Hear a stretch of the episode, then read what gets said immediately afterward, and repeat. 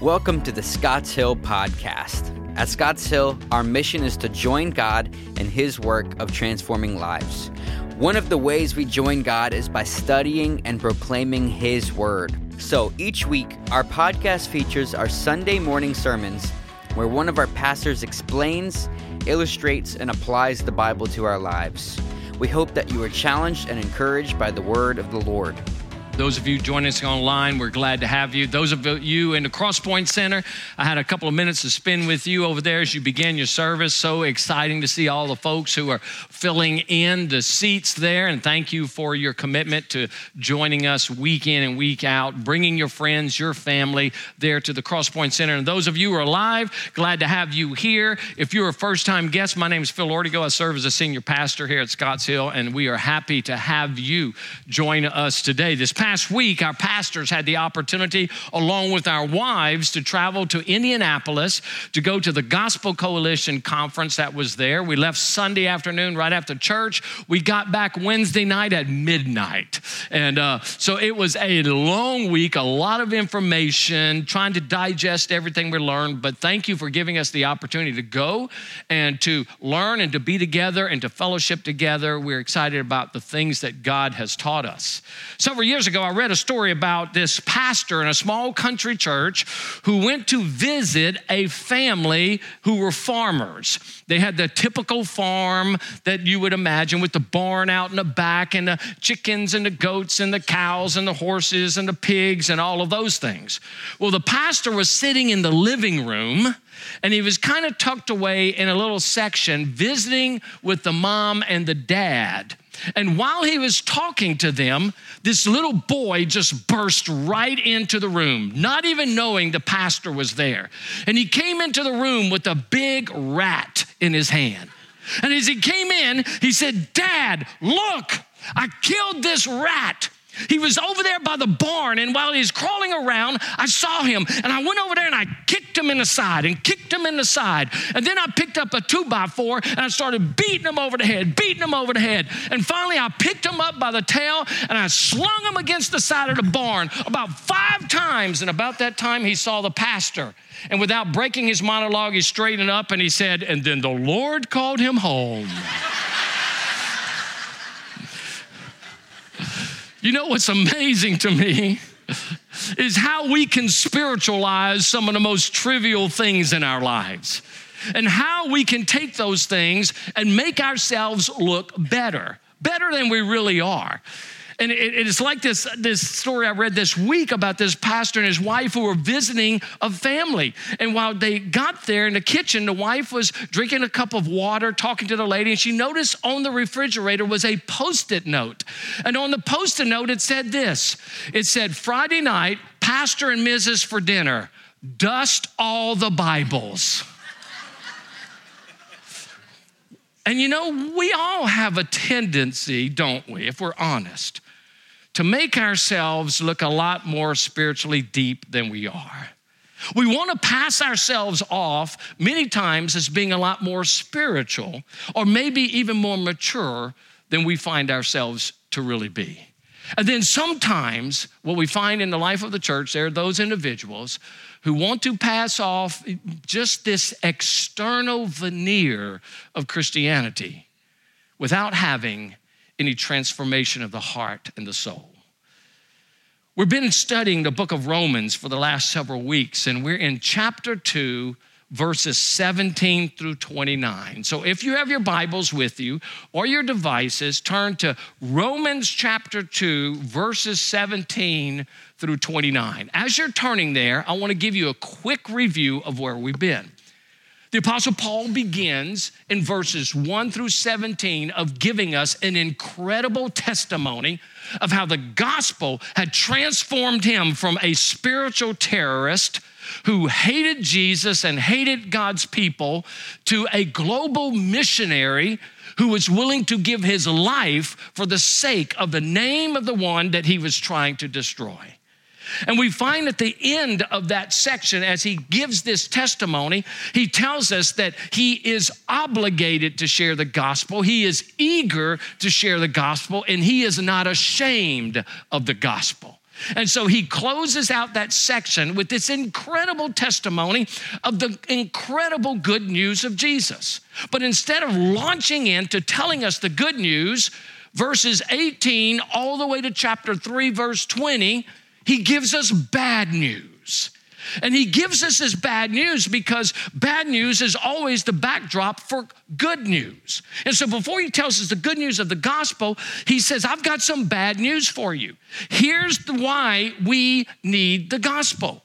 And he began by telling us that the bad news is God's judgment is on the immoral.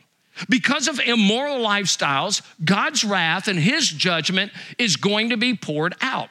We saw in verses 18 through 32 that he speaks about God's judgment on the immoral, those people who refuse to see the truth of God, who reject God as creator and Lord, and who recreate God in their own image. So God turns them over to their own passions, which is not mercy, but is wrath, and it brings them to destruction. At the end of chapter one, we are left knee deep into the judgment of God on immoral people. But he didn't stop there. In chapter 2, verses 1 through 16, what does he do? He takes us to the next group of people who are under the judgment of God. Not only the immoral, but those moral people who are trying to get to heaven on their own goodness. He says God's judgment is on you as well. You might point your finger at the immoral, but your goodness will never get you to heaven. Why? Because your goodness is not based upon the badness of other people. Your goodness is always measured by God's perfection. Therefore, none of us in our goodness can ever make it to heaven. And so then last week, he left us not only up to our knees in judgment, but he takes us to our waist in judgment. And today in chapter 2, verses 17 to 29, here's what the Apostle Paul does he sneaks up on a third group of people. And these people are unsuspecting. And Paul sneaks up on them and he brings a picture of God's judgment on them as well. And these people are not the immoral people, they're not the moralist, these are the religious people. These are the people who have this external religiosity about them. They're, they're leaning on their knowledge, they're leaning on ceremonies, they're leaning on rituals, they're leaning on their activities. And Paul sneaks in and says, Listen, in your goodness, you will not make it to heaven, and in all of your religious endeavors, you will not make it to heaven as well. Now, the first group, it's easy to point out their sin because they're immoral and they boast about it. The second group is a little bit more difficult, the moralist, but you have to help them to see that their goodness is not what brings them to heaven. But this third group is the most difficult group to convince because they're the groups who think because of their religious activity, surely God is pleased with them. These are the people who are going to miss heaven by 18 inches. That's the distance from the head to the heart. They know all the answers here, but they've never been transformed in their heart. These are the people who have been inoculated with enough Christianity that it keeps them from the real Christianity. If you know anything about inoculations, when you get inoculated, you are inoculated with a dead virus that is put into your body where your body builds an immune system to it to defeat it. And religious people are those who have been inoculated with the dead orthodoxy, just enough to keep them from the truth of the real gospel. And so the Apostle Paul sneaks up on these Jewish religious people and he begins to tell them why they themselves are under the judgment of God. Now, I want to tell you, this message today is going to create some tension in us. It's going to create some tension and some questions in us. And tension is good when it leads us to truth. And so this morning, we want to read those verses as I read, you follow along so we get the full flow. And then I'm going to show you that there are three reasons Paul says God's judgment is on religious people. Let's begin in verse 17.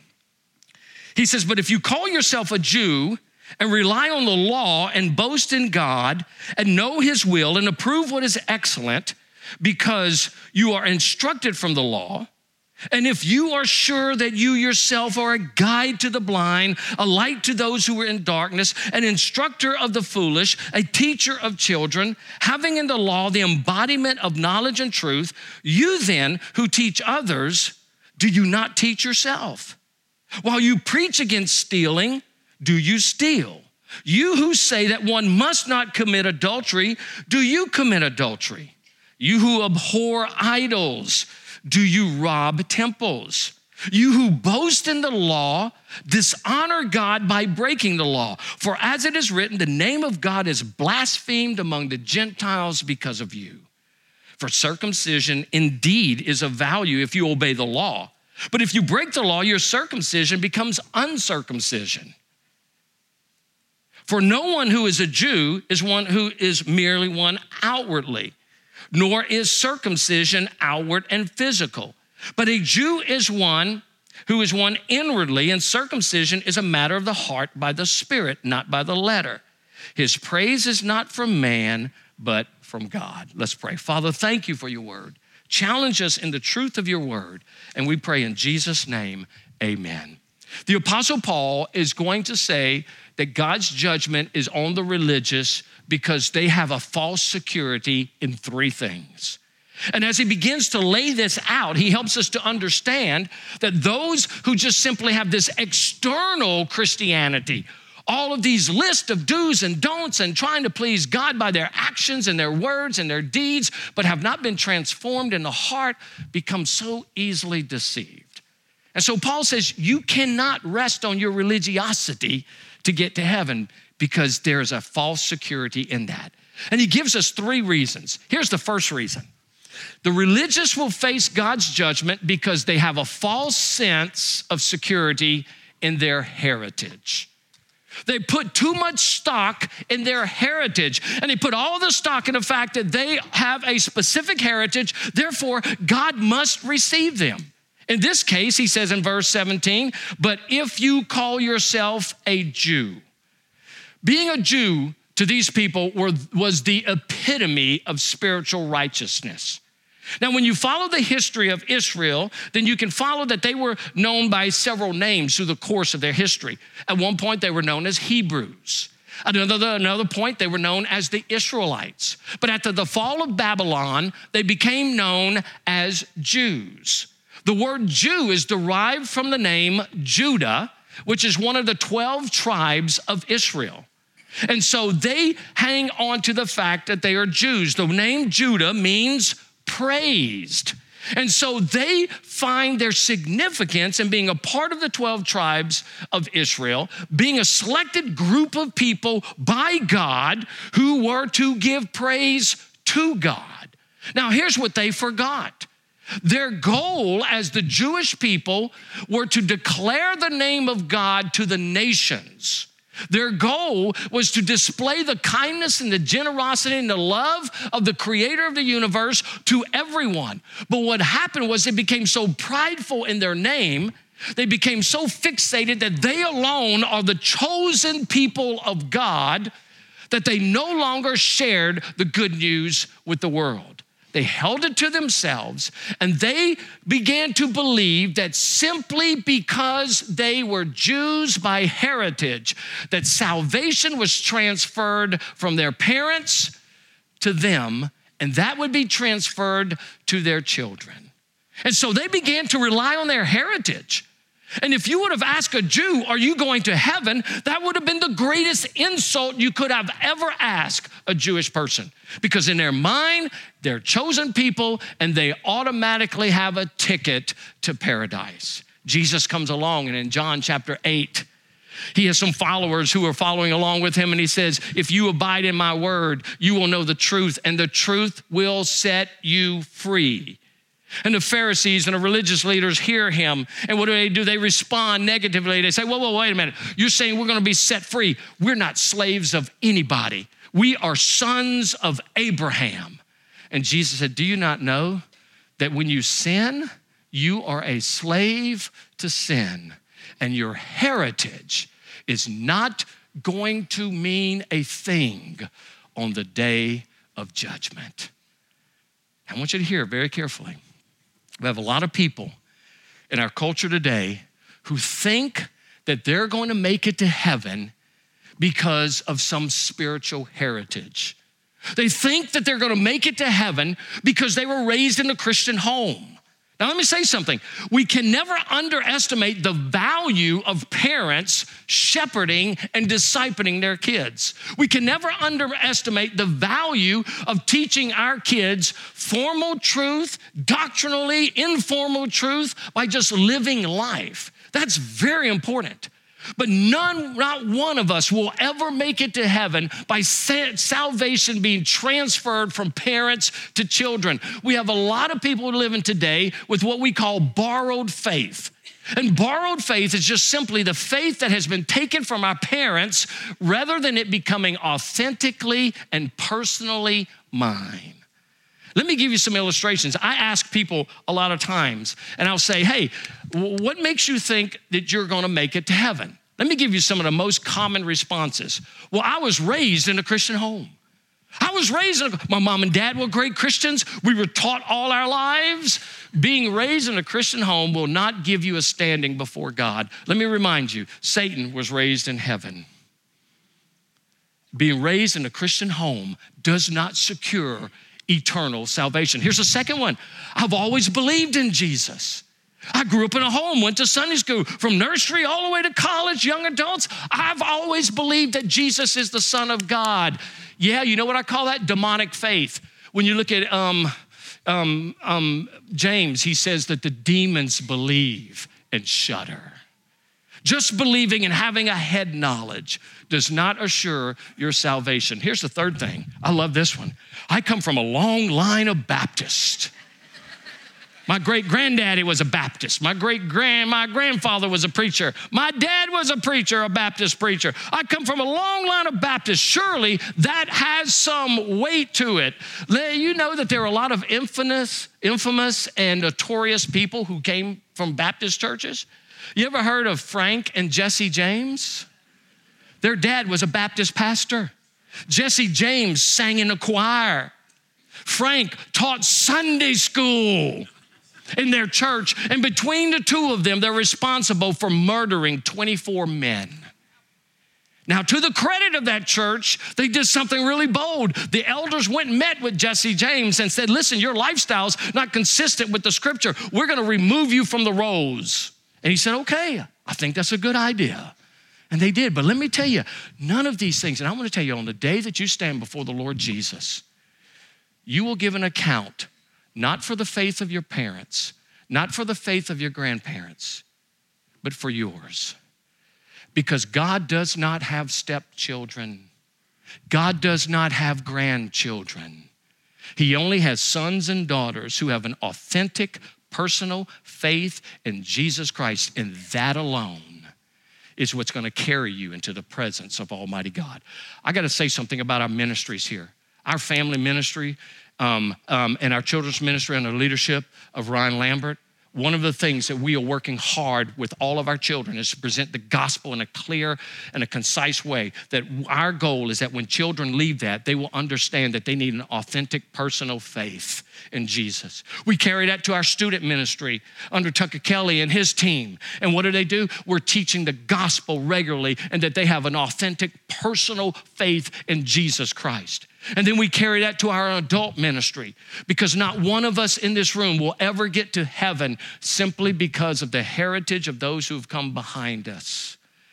It's your personal faith. And the religious person is hoping that because of the religious activity in his or her life, God would be pleased. But you will find yourself under the judgment of a holy God. Now, Paul has made the Jews mad by saying that, but he's about to get them even madder. Because here's the second thing he says not only will they face God's judgment because they have a false security in their heritage, but the religious will face God's judgment because they have a false security in their knowledge. In their knowledge. These Jews were very knowledgeable of the scriptures. They knew the Old Testament, the Pentateuch, the first five books of the law. Uh, from childhood, they would have memorized incredibly large portions of Scripture.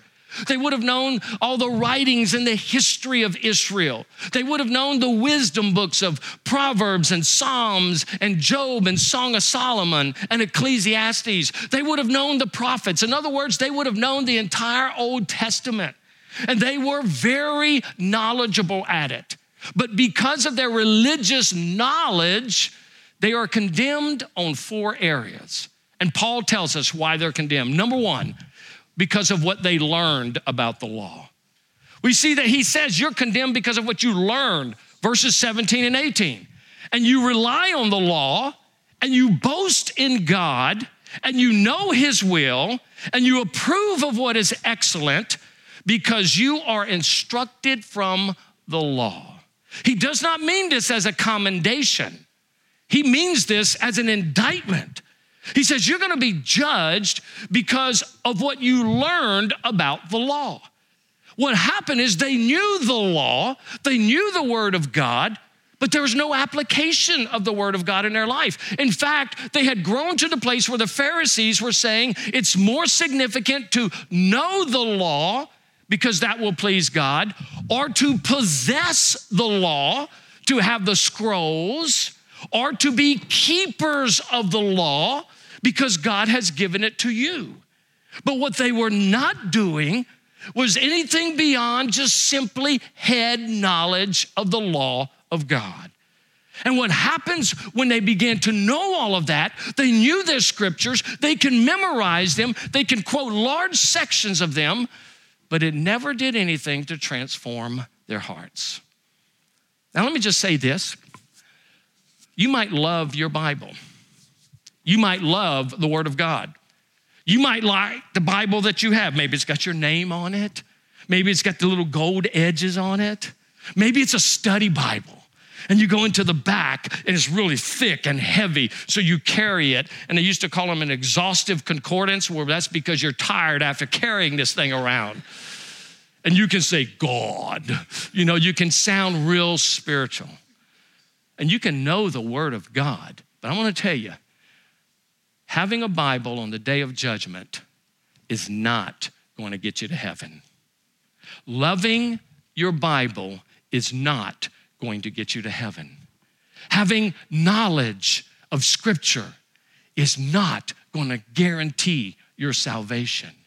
Being able to quote large portions and just have this sense of a knowledge of the Word of God is not going to do anything for you when you stand before God one day. And the religious people love to quote the Bible. They love to say all the things that they know. And let me tell you, God's not going to ask you how many Bibles you had. God's not going to ask you how marked up was your Bible. God's not going to ask you, well, did you use that highlighter color code system where you highlight different promises and things in different? No. It's not going to have to do with your knowledge. And Paul tells the Jews that it is a dangerous thing for you to just rely on your knowledge of Scripture when you stand before Almighty God. They will be judged by their knowledge, but not only what they learned about the law, but secondly, what they taught about the law. Now it's getting worse because here's what he says. And if you are sure that you yourself are a guide to the blind, a light to those who are in darkness, an instructor of the foolish, a teacher of children, having in the law embodiment of knowledge and truth. He's saying that they boast on the fact that, oh man, they considered themselves to be a, a, light to the blind, a guide to the blind, those who don't know where to go, a light to those who are walking in darkness, uh, an instructor of those who are immature, and then lastly, a teacher of children. Now he's saying this He's saying that what you teach is very significant. And they will be judged because of what they taught. Here's the problem they did not teach them the principles of God's truths.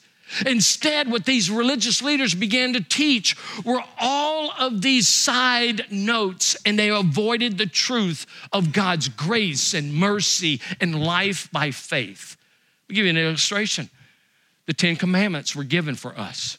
And the Ten Commandments are God's gift to all of us. And the Ten Commandments do three things. The first thing is they're guardrails, they protect us from going into dangerous situations. The Ten Commandments are not only a guardrail, but they're a map. They're showing us the direction we need to go. And also, the Ten Commandments are a mirror. They begin to show in our own hearts how far we missed the mark. But what these religious leaders did was they built 613 pickets around these 10 commandments. They created 16, 613 laws and rules and regulations. And rather than having the people focus on the truth of God's word, and it being a guardrail and a map and a mirror, it became so burdensome that they couldn't keep them. They had 39 regulations around the Sabbath. 39. And some of those regulations where you can only walk 1,500 feet every day be, um, between possessions. You can't leave your possessions more than 1,500 feet or you break the Sabbath. You cannot create a fire because you break the Sabbath. You know, today in Israel, when we go there on the Sabbath, which is Saturday, that they have a special elevator for the Jews because if they push a button, it is creating electricity and creating a fire. And so they cannot push a button in the elevator. And if you get in that Sabbath elevator, it stops at every single floor automatically. No Gentile wants to be in that elevator. But what happens is there's so much um, distraction that they never teach the truth. Let me tell you about religious people. They always move away from the basic tenets of the gospel and they always want to talk about these obscure things, these kind of controversial things. Oh, did you hear about this? Have you learned this? What about this? And it keeps people away from the truth. And he says, not only what you've learned, but it's what you taught. Here's a third thing why they judge? Because of what they did in relation to the law. What did they do in relation to the law? He says, You then who teach others, do you not teach yourself? While you preach against stealing, do you steal? You who stay, say that one must not commit adultery, do you commit adultery? You who abhor idols, do you rob temples? Basically, what he's saying is this you don't live the law. Oh, you have great orthodoxy. Orthodoxy is teaching truth. But the problem is you don't have orthopraxy. You're not living the truth. And what you are is a hypocrite. You're telling people to do all of these things, but you yourself don't even have the power to do them. You never preach the gospel to yourself. You're always about preaching it to everyone else. And he says that you, you, you, you tell people not to commit adultery. But what about in your own heart? You tell people not to steal, but there are things that you take. You tell people that, that you abhor idols, but you rob temples. You might say, What in the world does that mean? That means this that the Jews had a practice back in those days that when they came across a temple filled with idols, they abhorred it so much that they would ransack the, the temple, they would take the idols, but they would melt the gold and the silver down and prosper from the worship of false things. A lot of times today, religious people do the same thing. Oh, they're all about pointing the finger at somebody else and telling you what you need to do, but they don't do it themselves. They say, oh, you can't commit adultery, but they have no problem watching television shows or listening to music that glorifies that. They, they say you can't steal, but they have no problem taking things from the office and bringing them home and live contrary lives. Oh, you shouldn't lie. They have no problem taking their kids to an all you can eat buffet and lie about their kids' age so they can eat for free even though they're 40. and then robbing idols, what does that mean? Oh, I hate the idols of the world, but you know what? I like the materialism that comes from it. I like the fame that comes from it. I like the success that comes from it. And while I'm going to talk bad about the idols, I am going to celebrate the prosperity that I can gain from them. And you see what happens is there's hypocrisy. Religious people are always about the faults of others, but they never preach the gospel to themselves. But then there's a fourth reason. Oh, this is the worst. Not only what they learned and taught and did, but what they caused by breaking God's law. What do religious people cause? here's the condemnation. You who boast in the law dishonor God by breaking the law. The first thing that happens is God is dishonored. Why? We're portraying to be something we're not. We're hypocrites. We're false. We're not even living according to that, and it dishonors the heart of God. Why? For as it is written, the name of God is blasphemed among the Gentiles because of you. That's incredibly painful. God is saying that when we lived in religiosity and not in true Christianity, or even when Christians live in hypocrisy and not true Christianity, that the world blasphemes the name of God. That means the world ridicules God. They ridicule his name. They ridicule his nature. They ridicule his power. They ridicule his ability to transform lives. Why? Because they look at the life of somebody and say, Oh, yeah, you say that you're a Christian, but your life is no different than mine. Why do I need what you have? I don't need it. In fact, your God is impotent. Your God is a deist. Your God doesn't even exist. Your God is something in your mind, and I do not need your God. Do you hear the serious charge that God is saying whenever we live such lives? George Barna recently did a, a, a survey, and he surveyed a thousand people who claimed to be evangelical Christians. And he asked them some difficult questions, and here's what he discovered in this. He says, according to this, Christians are just as likely to visit a pornographic website as those who are not Christians. Christians are just as likely to get drunk. Christians are just as likely to use illegal drugs or take prescription medicines not prescribed to them. They're just as likely to be willing to lie to get out of difficult situations, to have intentionally done something to get back at someone in the last 30 days, and to have said an unkind thing to someone beyond behind their back in the last 30 days. Here's the point when people are living in religiosity, religion is a disease that makes everybody else sick except the one who has it. And when we live in religiosity, what we end up doing is we become smug. We become self righteous. We become self centered. We become judgmental. And we become hypocritical. Some of the worst people in the world have been religious people. People who have this external facade, but no internal transformation. And those people will be under the judgment of God. So let's go back to what Paul says. The religious will face God's judgment because they have a false security of uh, heritage also, they have a false security of knowledge, but thirdly, they have a false security in their religious ceremonies. Now he really makes them mad. It's not just your heritage, it's not just your knowledge, but listen, you are resting in your ceremonies to make you think that you're right with God. And what does he do? He picks the one ceremony that is most significant to the Jews, and that is circumcision. And here's what he says He says, For circumcision indeed is of value if you obey the law. If you're walking according to righteousness and orthodoxy and orthopraxy, then yeah, circumcision can be meaningful for you. But if you break the law, your circumcision becomes uncircumcision. So if a man who is uncircumcised keeps the precepts of the law, will not his uncircumcision be regarded as circumcision? Now, you might be thinking, okay, I really don't get this whole thing of circumcision. Are we going into a conversation about that this morning? Yes, because circumcision was God's sign of a covenant relationship with his people, the Jewish people.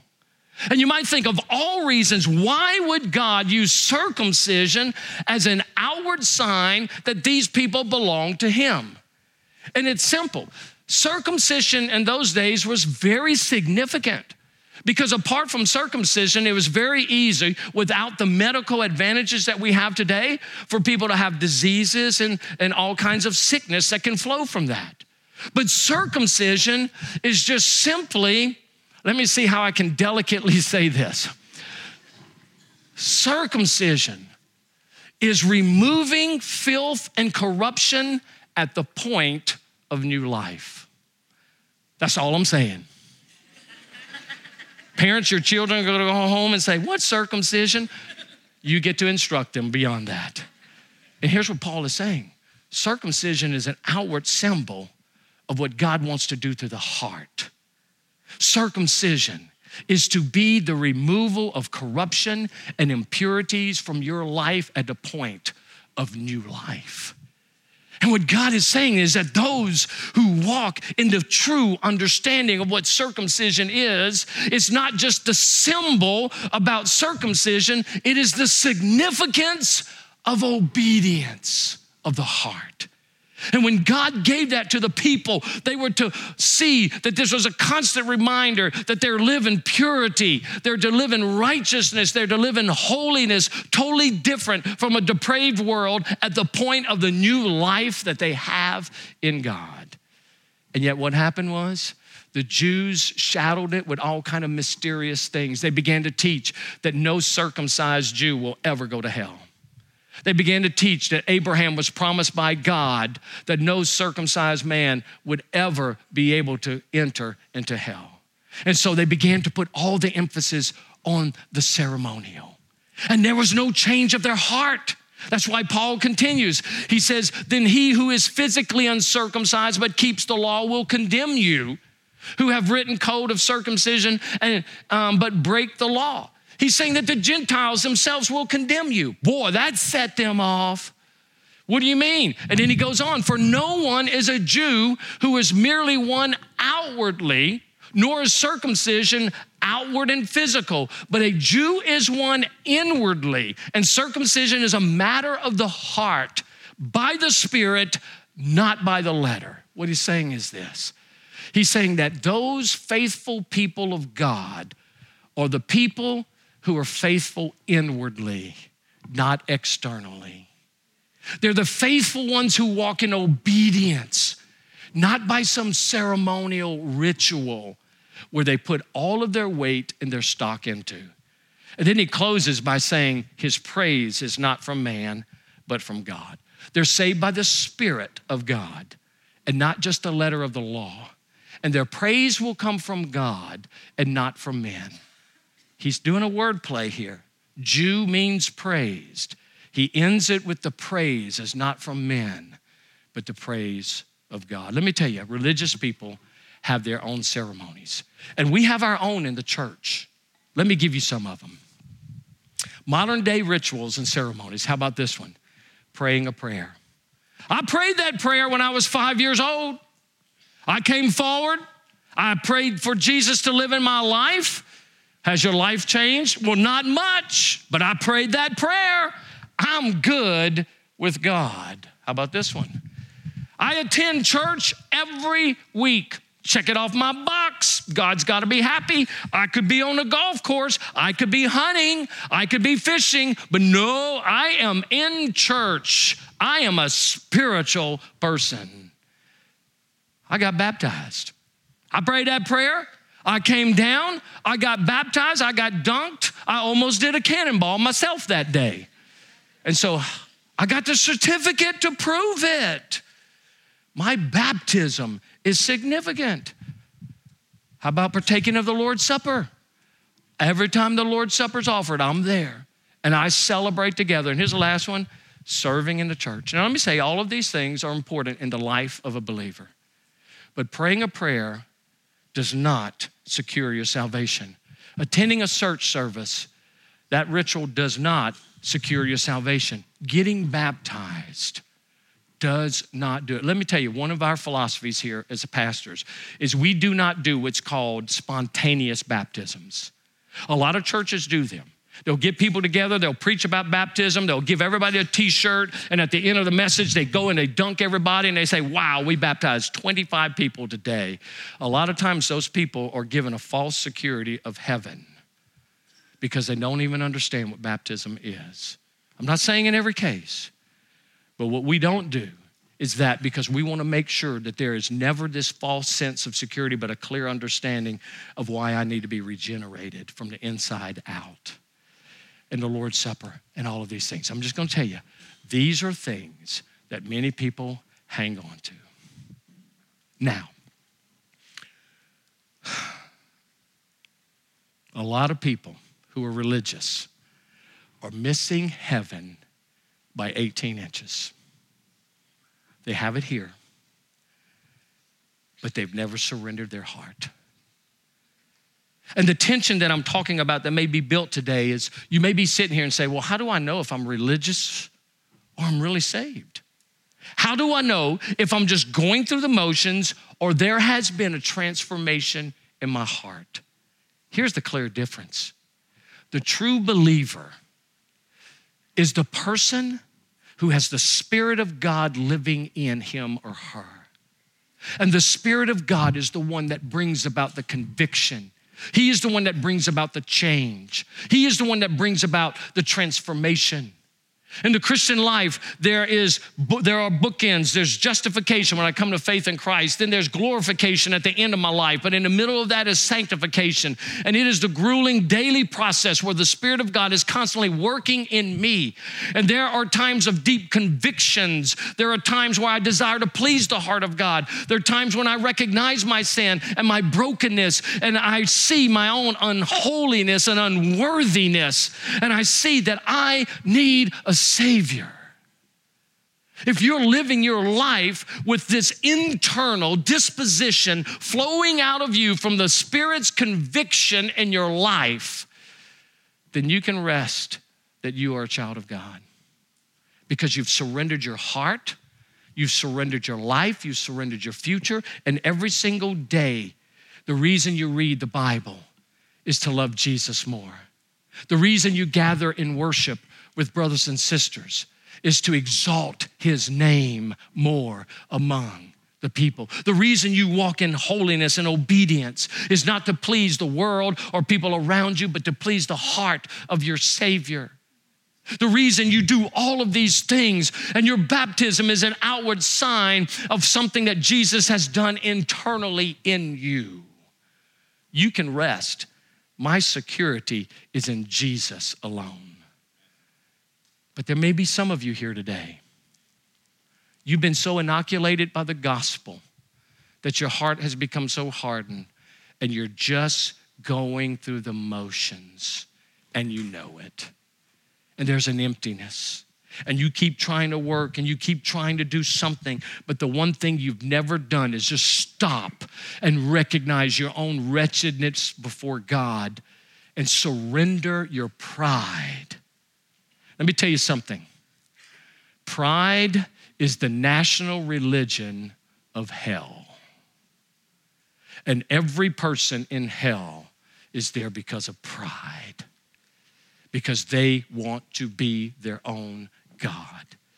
And maybe today God is saying to you, you don't have authentic faith. You've never personally surrendered your life you're missing heaven by 18 inches. But today, you can surrender, admit your sin, come to understand who Jesus is, that he lived that perfect, sinless life, and the only one qualified to be the sacrifice for your sins. And he died on a cross for you, taking God's wrath in your place so that you can experience the grace of God as you live for Him. God's judgment is on the immoral. God's judgment is going to be on those moralists, but God's judgment is on the religious people who have the head but no heart. I don't know where you are today. And even as I prepare this message, I know that there's going to be tension but this is the place where you have to come to grips with if you died today, what would you stand on before God? It's either going to be Jesus and Him only, or it's going to be all these things that I've done and that I do are not far from the moralist who hope that God's a God of good and bad. And my good is better than my bad. Thank you for listening. Hebrews 13 20 through 21 says, Now may the God of peace, who brought again from the dead our Lord Jesus, the great shepherd of the sheep, by the blood of the eternal covenant, equip you with everything good that you may do his will, working in us that which is pleasing in his sight through Jesus Christ, to whom be glory forever and ever. Amen. This is our hope for you today. If you would like to connect with us, visit our website at scottshill.org slash next steps. Till next time.